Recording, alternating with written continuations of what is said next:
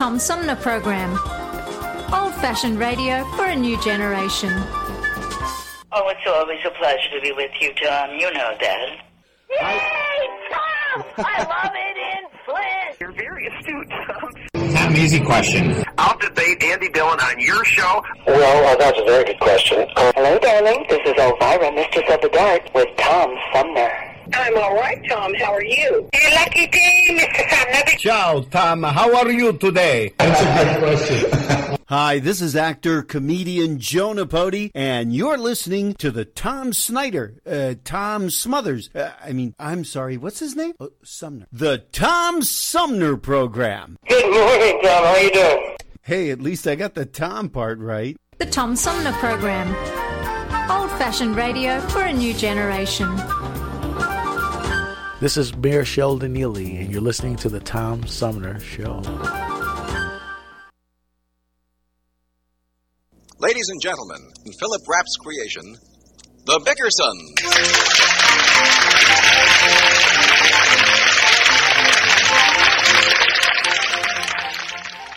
What's what's the matter? All right, all right. Blanche, Blanche. I'm putting a ribbon in my hair. Where are you going? I'm not going anywhere. I just thought I'd like to look nice this morning. Why? I knew you'd forget. You don't even know what day this is. I do too. It's rent day. It is not. Today happens to be our wedding anniversary. Well, I knew it was a sad occasion of some kind. What kind of a remark is that? That's supposed to be funny. No, it isn't supposed to be funny, Blanche. I'm just groggy, that's all. I'm sorry. I knew you'd forget. I didn't forget it. So why didn't you say something? Blanche, I just opened my eyes. You forgot it. I tell you, I didn't forget it, but even if I did, you'd remind me of it. Happy anniversary. Happy anniversary. Is that all? No plans? We've been married eight years. Don't you want to do something? No, it's too late to do anything.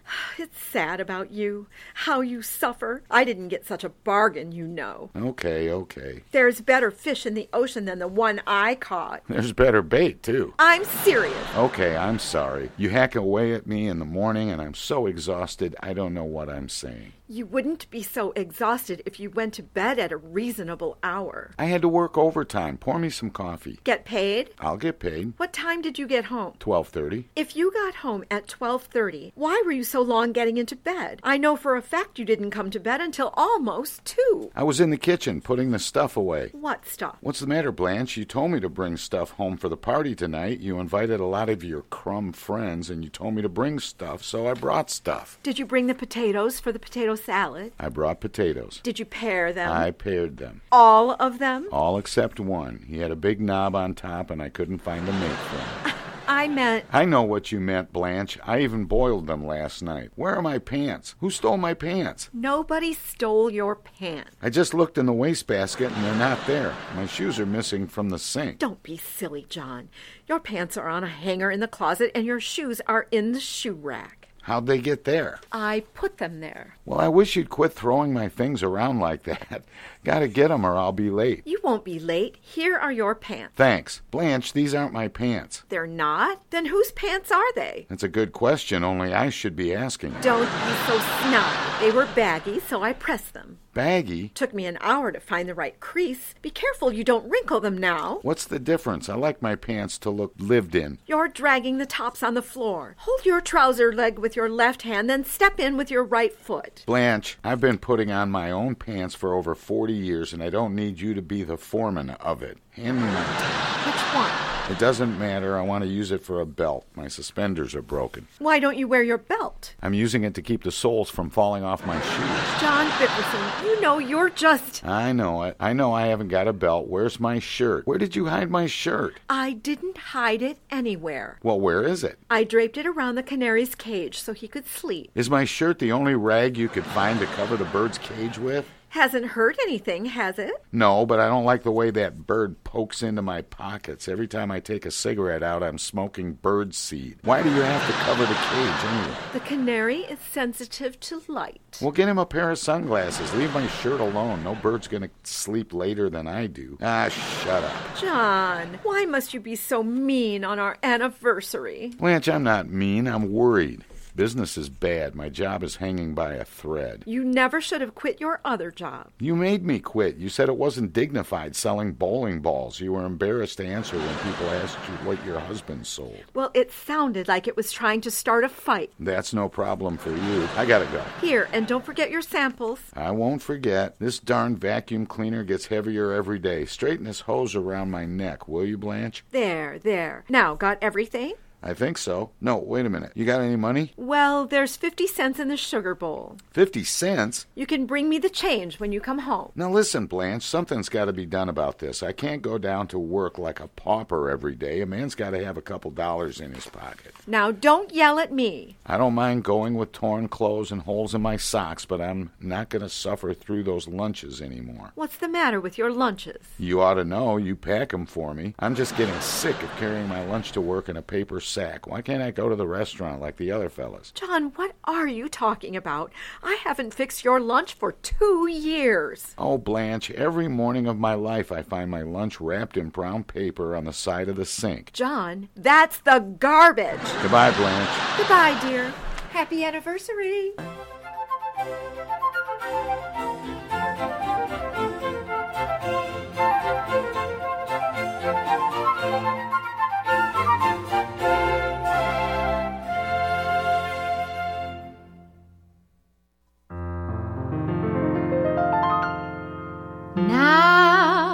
When a virus comes along that's spreading like a plague, and POTUS and his lackeys have been nothing if not vague, well, then you've got to trust the CDC and listen well, unless you want to bid our free society farewell. There is a super bad, transmittable, contagious, awful virus. And if we don't act quick and social distance, it will mire us in a stretch of quarantine that lasts until July. A super bad, transmittable, contagious, awful virus. And if you got a better cough in your arm, and if you got a better. now, back in 1918, influenza had its run, but half the docs were busy overseas with World War One. Today we have mass media and scientists to say if you don't want this virus, well, then stay six feet away. Super damn important that we practice isolation, because we're asymptomatic while it's in incubation. We'll overwhelm our hospitals if there's not mitigation. It's super damn important that we practice isolation. If we don't do it, then we're all gonna die. If we don't do it, then we're all gonna die. And so I hope at last you'll take this lesson here to heart. Cause it's already scary and we're only at the start. If you get bored, just think of the immunocompromised who can't go much of anywhere unless it's sterilized. Oh, super bad, transmittable, contagious, awful virus. If we don't act quick and social distance, it will mire us in a stretch of quarantine that lasts until July. A super bad, transmittable, super bad, transmittable, contagious, awful virus. Super bad, transmittable, contagious, awful virus. Old fashioned radio for a new generation. Tom Sumner Program.com. The Tom Sumner Program.com. The Tom Sumner Program.com.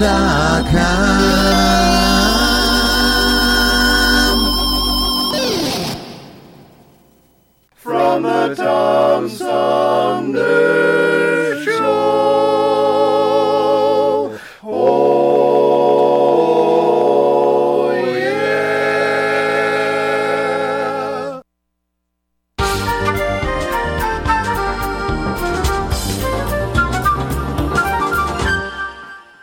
welcome back, everybody. This is the Tom Sumner program. My uh, my guest this hour um, has a, uh, I, I guess it's a uh, a debut young adult novel. She writes about teen trauma, especially that faced by Indigenous women. She comes from uh, Canada. Her name is Jen Ferguson. Her newest book, uh, "The Summer of Bitter and Sweet," is uh, out, and it's uh, uh, published by the Heartdrum imprint of HarperCollins children's books. And uh, Jen joins me by phone. Good morning, Jen. Welcome to the show. Good morning. Now, I get this right. You're you're from Canada, right? I am. I'm a Canadian citizen, uh, currently working in Los Angeles, California. Oh, really? Yeah. See, nobody's really from L.A. No, everybody's from somewhere else.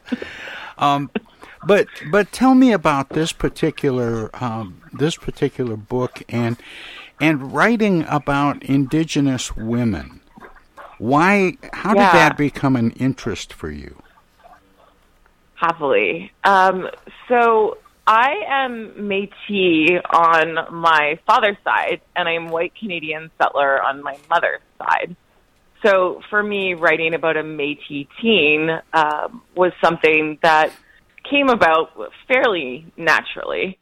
Um, the other thing that it might be interesting to talk about a little bit is the missing and murdered Indigenous women, girls, and Two Spirit people human rights crisis that is very actively happening in Canada and, and talked about in Canada, but it's also happening across the border in yeah, the United I was, I was going to say that's that's happening in the U.S. as well.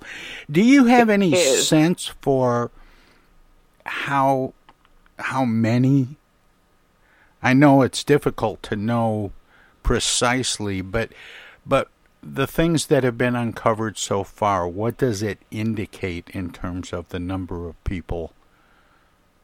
Yeah, so I I'm more familiar with these numbers in Canada, and part of Sure. that is because we've had some national inquiries and we've had some um, looking into the problem over about the last 30 years, and so I've I've seen statistics that say about 4,000 women, girls, and Two Spirit people over the past 30 years have been murdered or gone missing. But I've also seen statistics that say that that's quite low, and, and we're probably looking more at close to 7,000.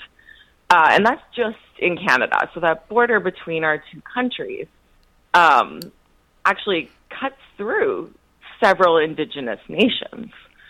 So the numbers are, are not well recorded. Well, and that's because in a lot of cases, um, these disappearances uh, would have gone completely unreported. possibly unreported or reported and um, not considered important by the police forces. So, one of the documents that I ran into when I was doing research um, as part of my PhD at the University of South Dakota was that the RCMP in Canada would mark certain disappearances of Indigenous women and girls under a category called lost slash wandered off, as if that is a, a solution or a reason for a disappearance. Well, yeah, if somebody just wandered off, case solved. Right, exactly. Well, that's weird. Um, now, something tells me this title, The Summer of Bitter and Sweet, has a little bit to do with an ice cream parlor. Yes, it does. so I wrote a, a novel that, that does look into the traumas that Indigenous women and girls face.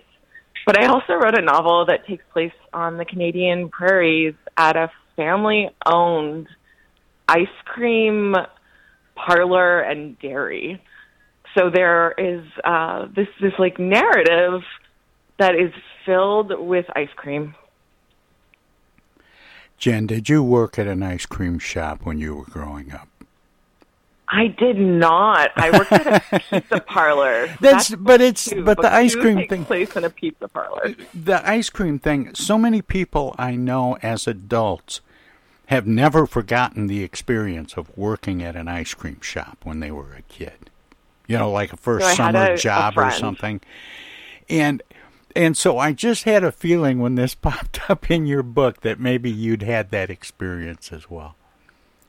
I worked at the pizza shop. My my best friend when I lived in northern Alberta, she was the one who was scooping ice cream for the summers. Oh, that's funny. So, what was it that made you want to include the ice cream shop in this story and in telling this story? Yeah, so I was writing about an indigenous family and they they owned a business and I really wanted their business to have a strong relationship to the land. So when you own a dairy and an organic dairy, you're thinking a lot about the land and about the animals that live on the land. And then the second component that comes in here is that all of the ice cream is made with edible plants that you can find in that part of the country. So, in order to make the ice cream, um, Lou's uncles go out and they find the different plants and, and bring them back and incorporate them into their recipes. More with author Jen Ferguson straight ahead. Hello, darling. This is Elvira, Mistress of the Dark, with Tom Sumner. I'm Julie Lopez with Crime Stoppers. Have you ever wondered what to do if you have information about a crime or the whereabouts of a felony fugitive and you want the police to know but you need to remain anonymous? Well, here's what you can do. You can go to p3tips.com or download the mobile app. You can go to Crime Stoppers of Flint and Genesee County's Facebook page and click on the Leave an Anonymous Tip tab, or you can call 1 800 422 jail. All methods are anonymous, and if your help leads to a felony arrest, you may be eligible for a cash reward. Remember, your voice matters. The Centers for Disease Control and Prevention is working to help keep you and your community safe from the threat of novel or new coronavirus. If you have traveled to a country with a widespread outbreak of COVID 19, CDC recommends you stay home and check your health for 14 days after returning to the United States. Take your temperature with a thermometer two times a day. Watch for symptoms like fever, cough, and trouble breathing. And if you feel sick or have symptoms, call ahead before you go to a doctor's office or emergency room. Tell the doctor about your recent travel and your symptoms and avoid contact with others. For more information, visit cdc.gov. Hey, this is Tom from the Tom Sumner Program. Catch me and a gaggle of great guests weekdays on Our Voices Radio, WFOVLP 92.1 FM. You never know who might drop by. Joe By from the Blue Hawaiian. Dan Sterling. Congressman Dan Kildee. Alexander Zonjic. Actor, comedian Joe Napodi. Woodrow Stanley. U.S. Senator Debbie Stabenow. State Senator Jim Ananich. Comedian Brian McCree. The unknown comic. Mark Farner. And Tom, I want you to know Tom's my friend. You, you've always got great questions and you know the material and you, and you care about it and it's, uh, it's, that's impressive. Nice to be with you, Tom. And I admire you for reading all of that. I haven't read the whole thing. I've got willing to admit that. Hey, Tom, this is my favorite interview always. You you it's like having coffee at the kitchen table with you. Tune in Monday through Friday from 9 to 12 right here on 92.1 of a kind and check out our website at tomsumnerprogram.com. Hello. Speaking. Oh, dear. Honey, our car warranty is expiring again. So soon? It just expired last week. You don't even own a car! Not now, Dana. Your father's on the phone. Hey! Mom and Dad, you're being scammed. It's a robocall. Scammers are using new technology and clever tactics to make more and more calls that look legitimate but are hard to trace. They can make it look like they're calling from any number, even from numbers of people you know. My robocall crackdown team is working with state and federal partners to stop the robocalls for good, but I need your guys' help. Don't trust your caller ID. Verify you're really talking to the person whose number appears when your phone rings. If you accidentally answer a robocall, hang up right away. Engaging in conversation will only lead to more calls. Use a call blocking app on your cell phone that stops robocalls before they interrupt your day. And if you do get a robocall, file a complaint with my office online at mi.gov slash robocalls. And mom, dad, please do not give your information out to these scammers over the phone. They're just trying to trick you. Well, at least they call. No, I get it, you're busy. But you know Janine's daughter is a doctor. She calls every week. A doctor. I'm Michigan Attorney General Dana Nessel. Visit mi.gov slash agcomplaints for your connection to consumer protection. Hello, this is State Senator Jim Ananich, and you're listening to the Tom Sumner Program. More with author Jen Ferguson straight ahead. When you refer to, and I'm not sure if I'm saying this right, metis, is that how you pronounce it? It's like May the month Okay. and tea the drink. May tea. May tea is how it's pronounced. You got it. Um, tell me a little bit more about about that indigenous group. Where where were they mostly settled, and and um, where are they now? Yeah, of course. So the the Métis are a particular case. Um, what the the short story is that fur traders came over from Europe, and they met mostly Cree women and married them. And instead of the European culture dominating the indigenous culture, what they did was made a hybrid of their cultures, and they developed a new culture together. So the language of the Métis, Michif, is mostly Cree verbs and sentence structures with French nouns. The Métis were active over a large part of what is now Canada, and their territory dipped a little bit into the top of the Midwestern U.S. states, like North Dakota. Now the Métis are everywhere, as are most displaced indigenous peoples. Is that is that hybrid um, culture unusual? Incredibly. I, I mean, is it unique to this group, or are there other examples of um, a blending of cultures rather than one dominating another? Yeah, so I'm not. I mean, we see that we see that a here. little bit in New Orleans. Yeah, so there are a lot of um, sort sort of Creole cultures that pop up. Um, there are a couple indigenous nations here in the U.S. that have a heavy um, Spanish influence. I'm thinking of. Um, I'm also thinking that this is one of the healthier ways for, for cultures to mix, right? Jen, have the Métis been written about before? Yes. Um, in they've been written about a lot. I think what we're we're finding is that many different BIPOC um, communities haven't had a chance to write their own stories. So the the big book that stands out for me that came out a couple years ago is Cherie Dimaline's The Marrow Thieves. And that was the first time I had seen a Métis character written by a Métis person in a book in, in my entire life. And that came out maybe four years ago. Did that inspire you then to to um, take up pen and and write not a similar story, but you know, um, write a story about a Métis character?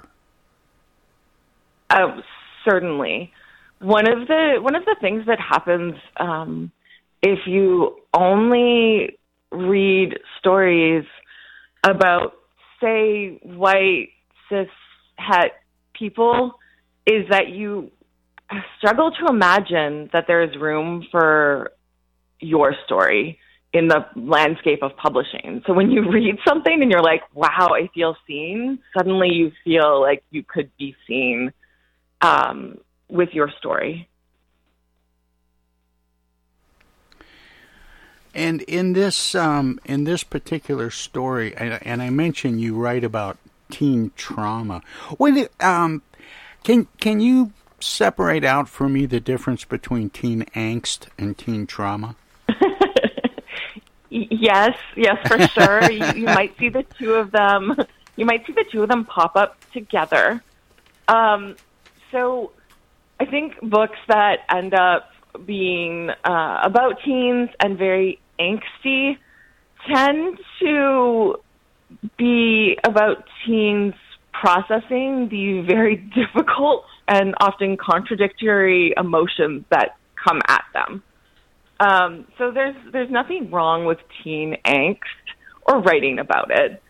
I think when you're writing about traumas that teens face, what you're doing is you're you're going a little deeper into not only emotions from the everyday, but emotions that are um, carried from past experiences into the everyday.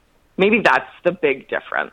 The the length of time that that emotion has been um, with the teen character, and they've been dealing with it well or not. Well, Jen, your book, the the Summer of Bitter and Sweet, is being described as uh, a coming of age story with a little bit of spirit, but it's it's also a, a debut young adult novel for you. Is it the the is it the subject matter or the way a book is written that makes it appeal to young adult audience? Is it the coming of age story or is it something about a voice you've adopted to tell this story? I think it it has to be a little bit of both, but it won't be a little bit of both for every reader. I care an awful lot about the sentence and um, the story as art as much as I care about the content. But some readers are just going to show up to a book for the the story, the content, and care a little less about how the story is told. I, I just wonder if there's a, a certain voice that you want to use to appeal to a younger Hmm. reader. Well, if you're writing from the point of view of a teen, you want to be using a voice that teens are going to uh, believe is authentic in some way, and and that's a, a difficult and problematic word, but you're writing from the point of view of a teenager, and that's really important. You're not writing about teenagers; you're writing from the point of view of a teenager. So that's for sure going to be a, a particular voice. Now, this is. I'm not exactly sure how to how to put this question together, Jen, but there is a lot uh, in terms of the themes dealt with in this book, Yes. from mental health, substance abuse, racism, sexual harassment, and assault, and as you mentioned earlier, missing and murdered Indigenous women.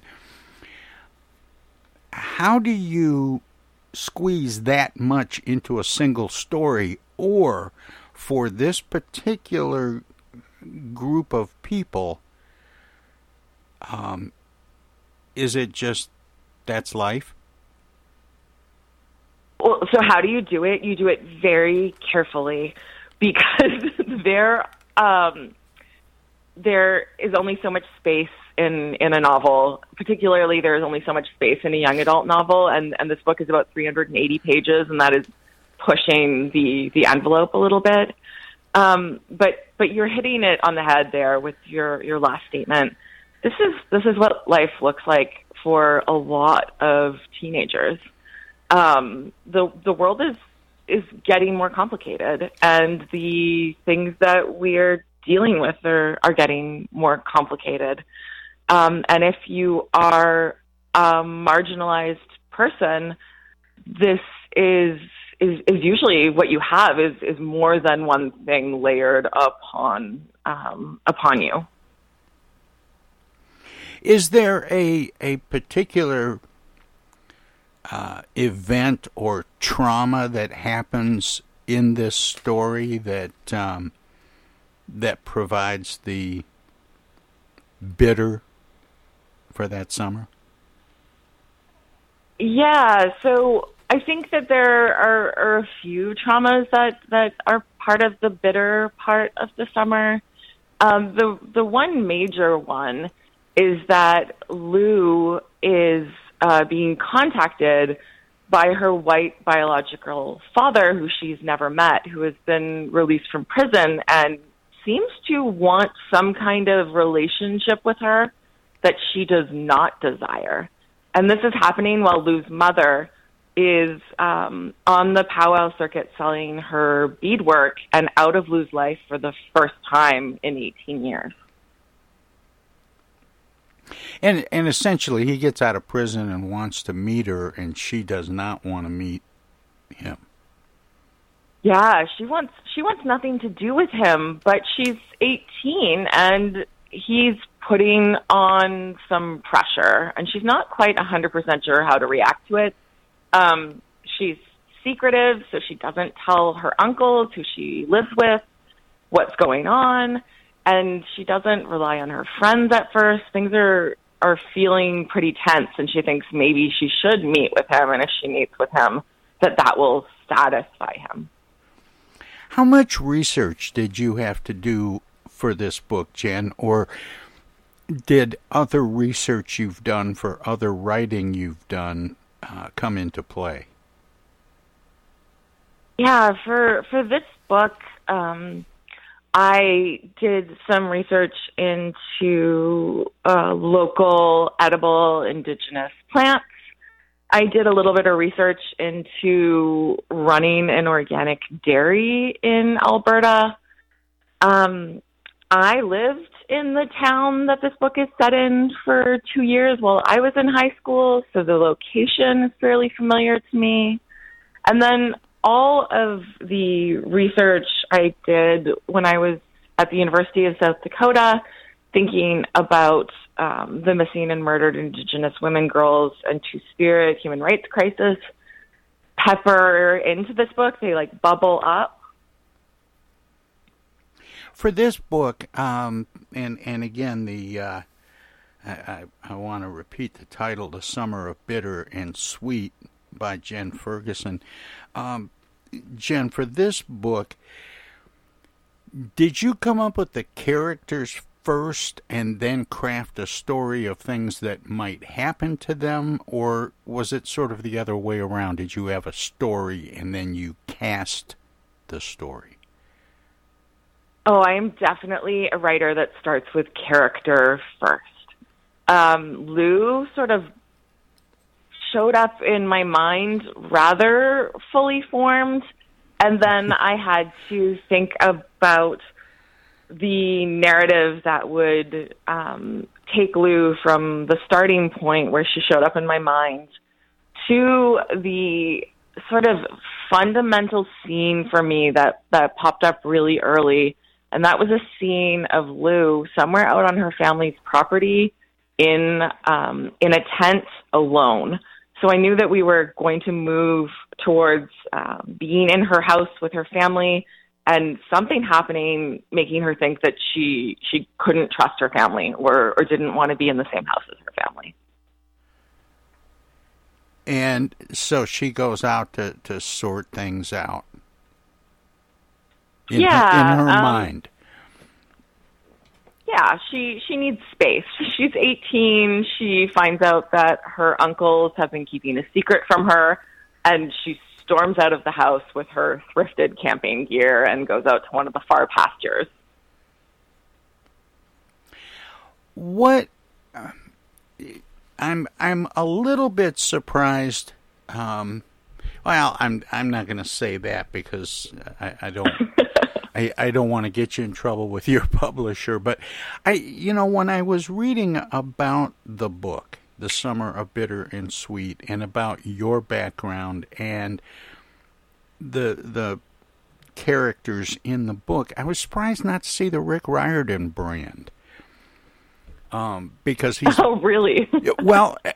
Do you know what I mean by that? Because he he has set up this Rick Riordan presents brand, yeah, where a lot of people from different cultures are telling their stories, whether it's mythology from their culture or stories based on that mythology, or creating new stories based on uh, cultural um, attitudes and, uh, different cultural things.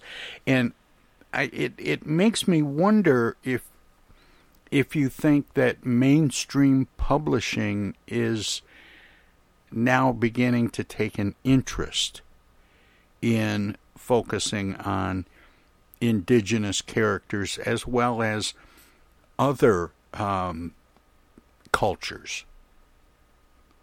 Yes. So so the short answer is is yes, and and that's why an imprint like Heart Drum exists.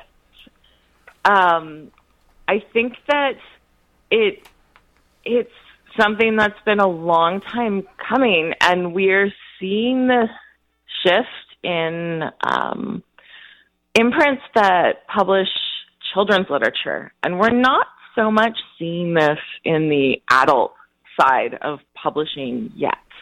But it's great to have an imprint like Heartdrum that focuses on Native voices. Um, it too long, a, lot of our stories have have been ignored, or, or there hasn't been a place in mainstream publishing for them. So I love seeing things like uh, Rick Riordan presents. Um, I love seeing that attention to those kinds of stories, or um, there's a Muslim children's literature imprint called Salaam Reads. And and with this one, Heartdrum, um, and I want to stay with that for just a minute. Is it primarily uh, is their interest primarily focusing on um, indigenous characters and stories? Yes. So, um, indigenous characters and stories written by Native writers uh, for all the way from picture books to this is the first young adult novel out from Heartdrum. And they are uh, contemporary stories or forward looking stories rather than historical narratives. You know, in, in a lot of cultures, and especially um, some of the indigenous cultures in, in North America, various uh, tribes and bands of, of people, the the history of their stories is primarily an oral one of stories eh, told through time. There isn't right. There isn't a history of literature. How do you find stories rooted in indigenous cultures? How do you find them as a as someone who is interested in that? Yeah, I, I mean there, there isn't there isn't a big library of it currently, although because of Heartdrum and you and, and Rick Riordan and others, the, these stories are starting to come out. But if you're if you're curious or if you're researching because you want to write in those voices, how how do you find the old stories? you you make relationships with indigenous peoples and you develop a reciprocal relationship with them. Um, I mean, are there any projects where these things are are being recorded and and logged and and a, a, a library is being built of um, uh, of these uh, myths and stories and tales that that go back in time? I, I'm Hmm, that's a good question. So if you just go on Google and Google like indigenous myths or indigenous stories, or you say Métis stories, you will find some repositories. But um, I, I wouldn't say they were they're super reliable. Um, it's really important to figure out who's putting those repositories together. What's happening, perhaps that is is related to this, is a lot of indigenous nations are trying to make sure that they keep their language alive. So they may be doing recordings of, of stories being told in the language that are therefore not accessible unless you have access to the language. Is this book Jen, The Summer of Bitter and Sweet, a standalone book, or might we expect future adventures of Lou? this is a standalone book. Um, I, the way I've been describing this is that book two, which takes place in another town, it takes place in a mountainous town in Alberta, Canmore, Alberta, exists in the same universe. So you might hear mentions of Lou's family's ice cream and other books, but there's it's very unlikely we will see Lou and her friends again.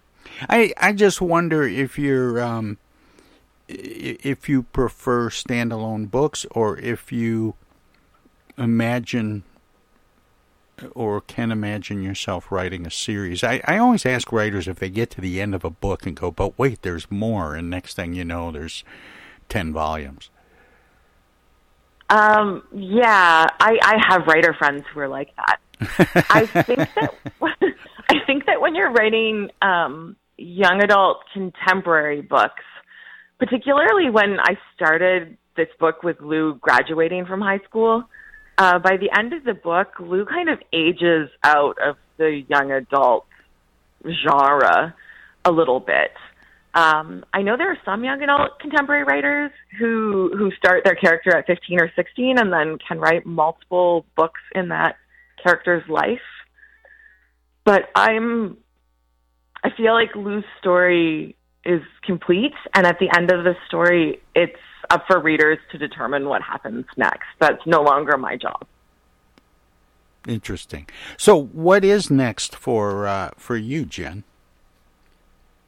I have a second young adult contemporary book coming out with Heartdrum in 2023. Fall 2023 is about as detailed as I can get at this point. Um, yeah. Are you um, are you able to write full time? I Can are you able to find enough writing work to to work uh, as a writer full time, or like a lot of writers, do you have to do something else to make ends meet and and write as much as you can when you can? I um, do not work full time, and I'm not interested in pursuing writing full time. Oh, really? Um, yeah, I, I actually I really love my day job, and it's writing related. But I'm I'm a professor, and I teach fiction writing, so I get to teach stories, and I get to work with um, young, not in terms of age, but like in terms of their practice with their craft. I get to work with young writers. So I find that really fulfilling, and that is something that helps me to think about how I tell stories myself. Well, Jen, thank you so much for spending this time with me and the listeners this morning. And uh, by all means, keep up the good work. Thank you very much. All right. Take care. Bye. Bye. That was Jen Ferguson. Uh, she is the um, author of a debut young adult novel, which is called um, me, um, The Summer of Bitter and Sweet. And we'll have more of the Tom Sumner program straight ahead.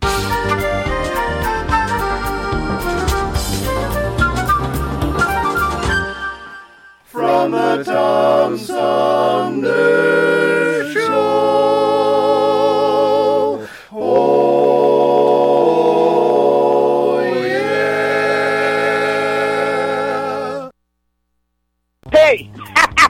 This is the Unknown Comic. And guess what? You're listening to the Tom Sumner Show right now. And now, and now too, and even now.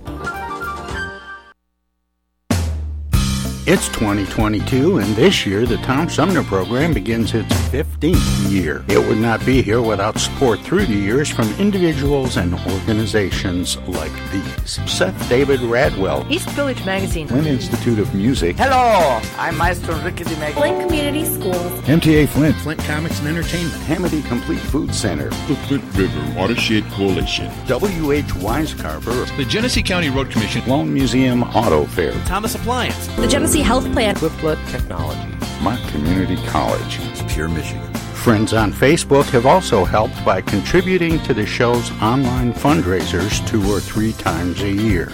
If you would like to help the Tom Sumner program continue to thrive by becoming a sponsor, send an email of interest to tom at tomsumnerprogram.com. Add your name to the list of supporters, past, present, and future. Right now, the COVID 19 vaccines are available to millions of Americans, and soon they will be available to everyone. This vaccine means hope. It will protect you and those you love from this dangerous and deadly disease. I want to go back to work and I want to be able to move around. To visit with Michelle's mom, to hug her and see her on her birthday. You know, I'm really looking forward to is going to opening day in Texas Ranger Stadium with a full stadium.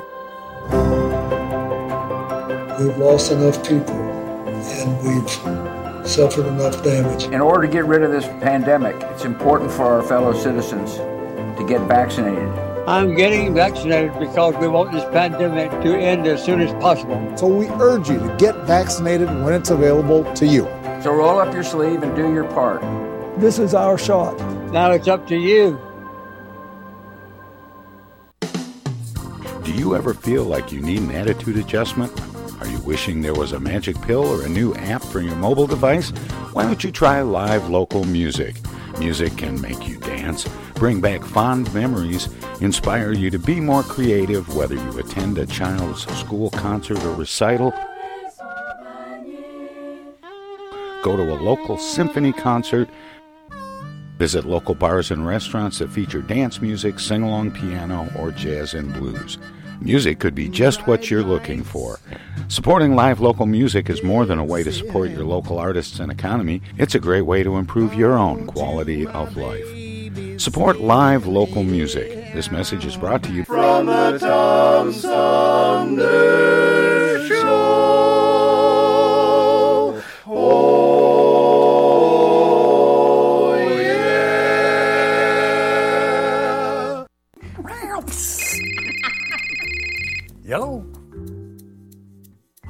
Dana. Dana? Something must be wrong. She never calls. Dana, what's wrong? Take this down.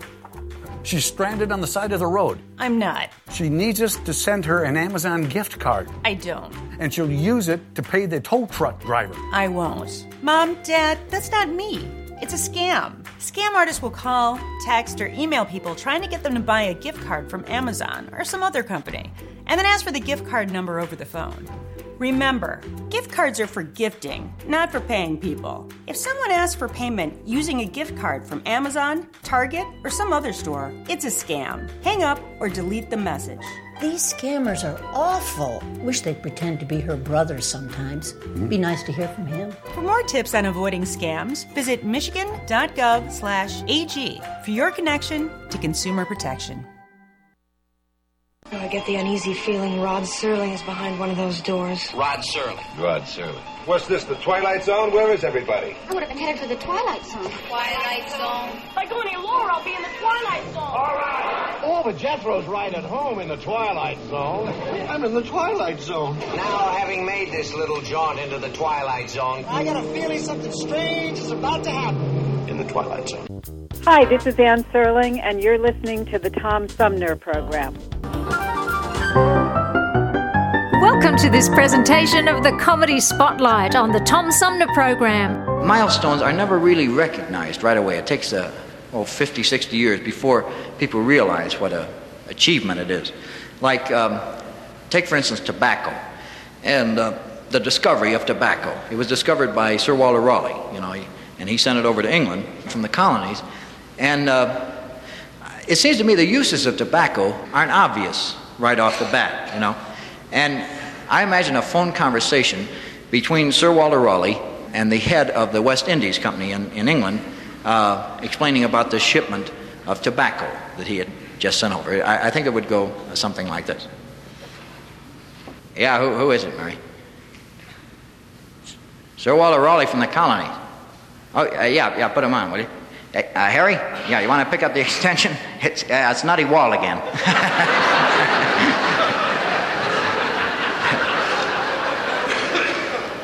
Hi, hi, Walt, baby. How are you, guy? Uh, how's, how's everything going? I think things are fine here, Walt. Did, did we get the what? Uh, the boatload of turkeys. Yeah, they, they arrived fine, Walt. Uh-huh. Uh, as a matter of fact, they're still here, Walt. Uh, they're, they're wandering all over London, as a matter of fact. Uh, see, that's, uh, that's an American holiday, Walt. Uh-huh.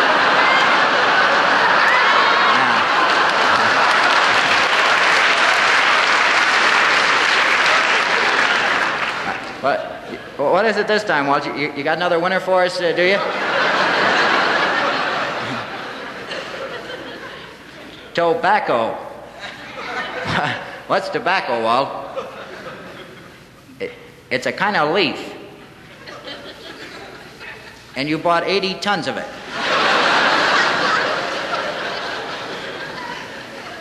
Uh, let me get this straight now, Walt. You, you bought 80 tons of leaves?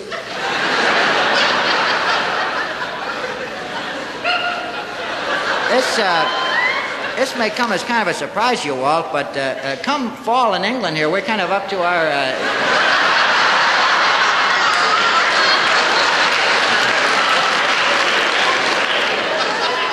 it, it isn't that kind of leaf. Uh, what, what is it? A, a, special food of some kind, is it, Walt? Not exactly. It has a lot of different uses. Like, what are some of the uses, Walt? Are, are you saying snuff, Walt? What's, what's snuff? You, you take a pinch of tobacco.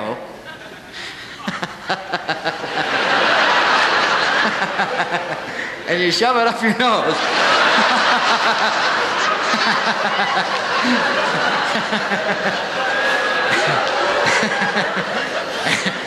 and it makes you sneeze, huh?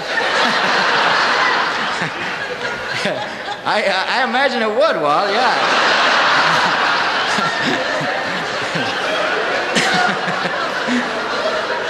See, uh, uh, goldenrod seems to do it pretty well over here, Walt.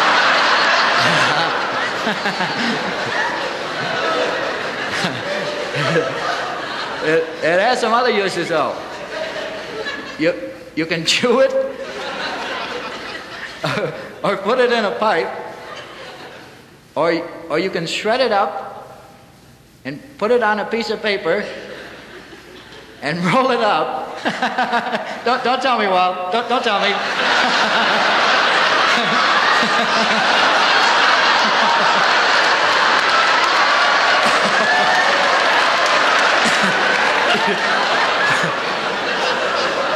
you, you stick it in your ear, right, Walt?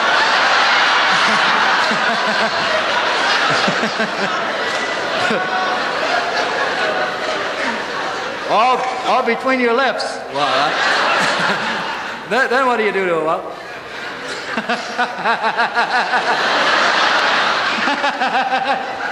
you set fire to it, Walla.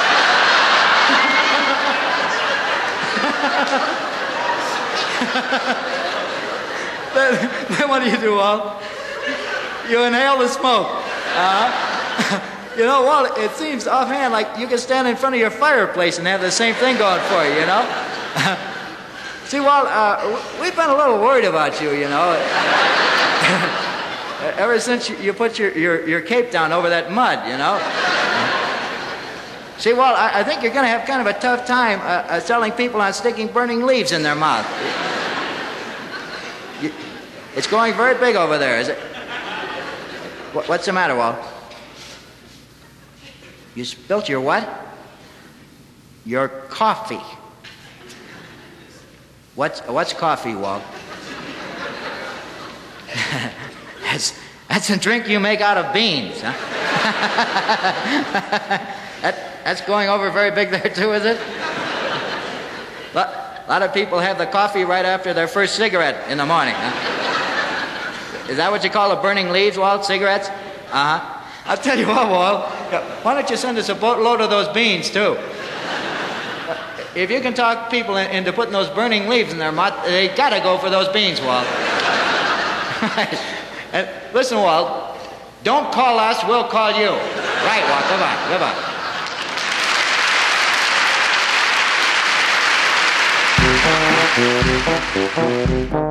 This was another comedy spotlight on the Tom Sumner program.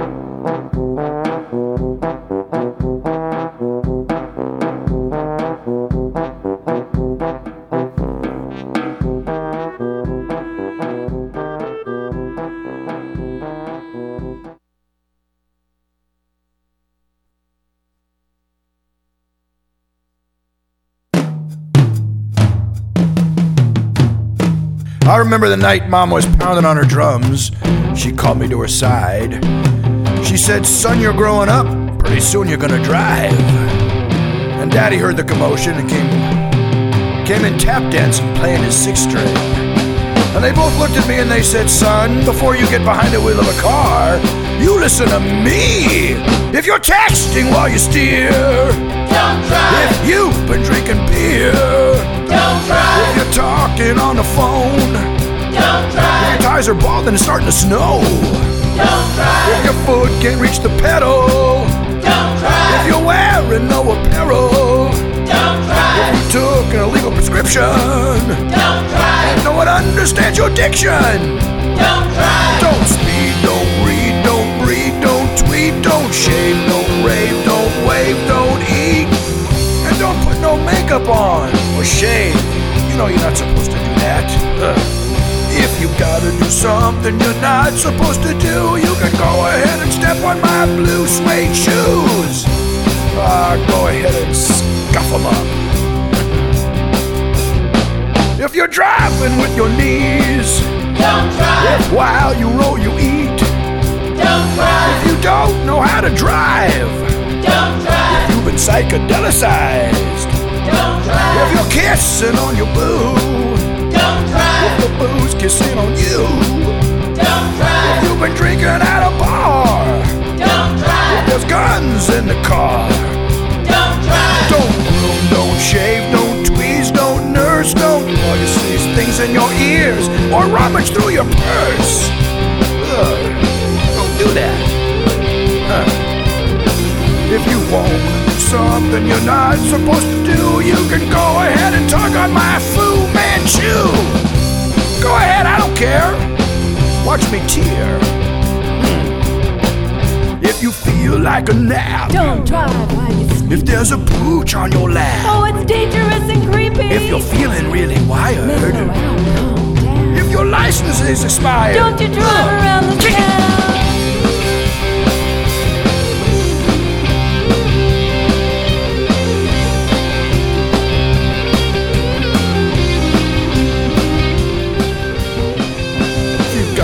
Something you're not supposed to do. You can go ahead and step on my blue suede shoes, scuff them up. Then go ahead and pull on my Fu Manchu. Yeah. If you want to do something, you want to do something that's good. If you're feeling like any of that stuff, don't drive. Make sure you got a clear head. Ow. Ugh. From the Tom Sumner Show. Oh, yeah.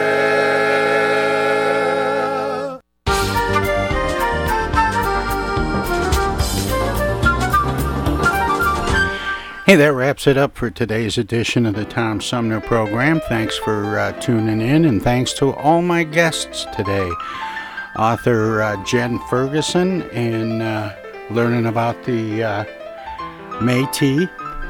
Before that, we got a chance to talk with Dr. Lauren Olson about his memoir, a collection of uh, essays called No More Neckties. And we started out this morning with um, the author of a series called Dinosaurs Living in My Hair, Jane Rose Valley. Anyway, I'll be back tomorrow with another edition. Good night, everybody. The Sumner program is a live variety show. We want to acknowledge all of our guests who play such an important role in the show, and our cavalcade of cohorts from coast to coast for their regular contributions. Most of the musical accompaniment was provided by people in or from the Flint area. Many of the pre recorded portions of the Tom Sumner program are made possible by Flint's own Steve McComb and Pencil Sketch Recording in Nashville, Tennessee. If you have comments, questions, or suggestions about the show, find us on Facebook. This is Prue Clearwater. Join us next time for another edition of the Tom Sumner program, and thanks for listening.